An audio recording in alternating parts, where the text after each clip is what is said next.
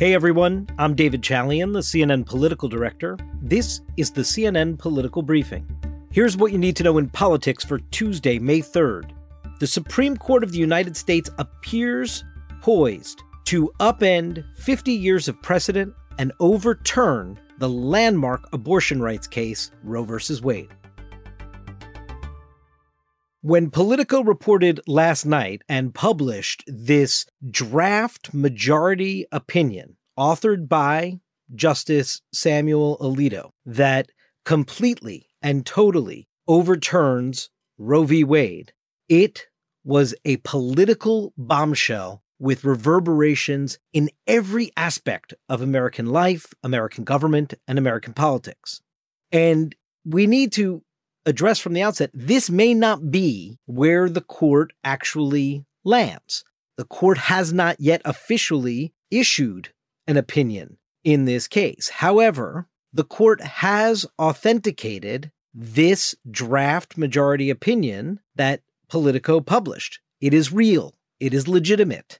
So first and foremost, what this is, is something we don't see all that often, which is taking a Supreme Court precedent and overturning it. I mean, these are famous examples in American history, right? Like when Brown versus Board of Education overturned Plessy versus Ferguson. What is amazing here is that it's not just precedents, but because of the Casey case out of Pennsylvania, this was precedent on top of precedent. And so the idea that the court in a five four decision is going to overturn that is one that will just be forever marked in history as a landmark moment for the Supreme Court.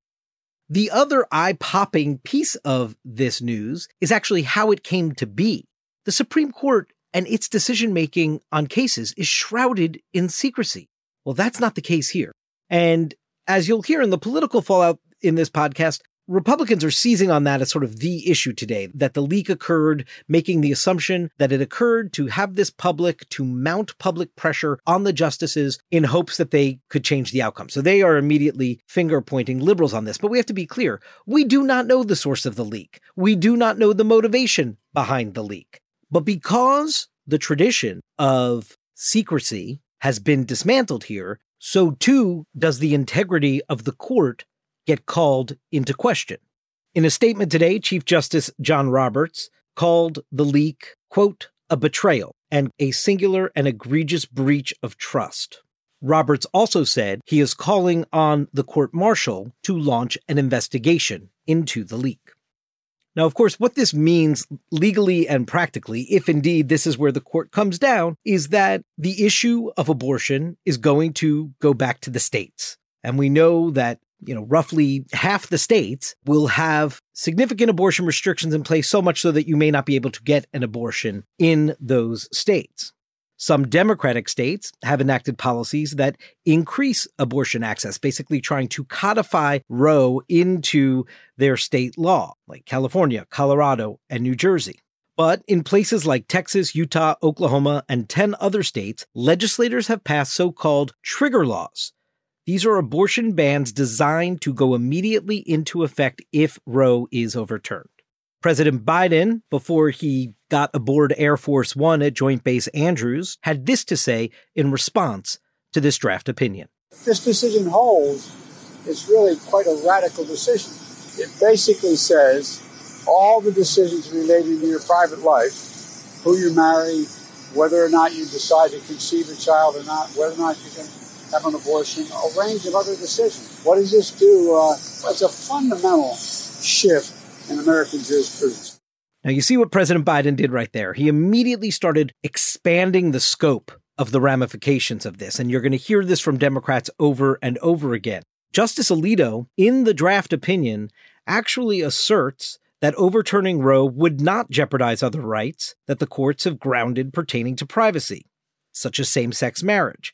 However, he did indeed enumerate many of the cases in the court's past that does have this non-enumerated privacy right as its underpinning. So while he's saying this is just relating to abortion, he does provide a roadmap, perhaps, how some of these other cases, these other privacy cases dealing with contraception, same-sex marriage, interracial marriage, how they might be under assault, given the fact that the court is so sweeping in its language, should this be the opinion, that there is no true constitutional right to privacy. Republicans are certainly championing this nearly fifty-year quest that has been the life force, the real lifeblood of the Republican Party. It has motivated the party's voters as a constant in American politics to overturn Roe v. Wade. But we are also hearing a slight diversion from that and a focus on the leak and the attempt to delegitimize the court's proceedings here. Here was Mitch McConnell, the Senate minority leader, earlier today. Somebody, likely somebody inside the court itself, leaked a confidential internal draft to the press, almost certainly in an effort to stir up an inappropriate pressure campaign to sway an outcome. The radical left immediately rallied around the toxic stunt. In terms of the political fallout, now the question becomes, can Democrats utilize this as a way to wake up the base of their party? To the American people, I say this. The elections this November will have consequences because the rights of one hundred million women are now on the ballot. This has not been a proven issue for Democrats to get out to the polls in record numbers and vote. But now, do Democrats have the ability to overturn the enthusiasm disadvantage that they have in all the polling that we've seen for the twenty twenty-two midterms and energize their base with this, put this out there as a rallying cry? The way that the right has used it in America for nearly half a century, perhaps. In fact, on the steps of the Supreme Court, since this news became public, you could hear the passion of protesters on both sides of this issue.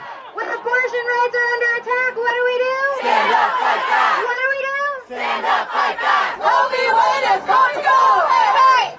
Ho, ho. Roe v. Wade is going to go. Hey, hey. Ho, ho. That's it for today's political briefing. Thanks so much for listening. And please take a moment and be sure to follow us wherever you get your podcasts. We'll talk to you tomorrow.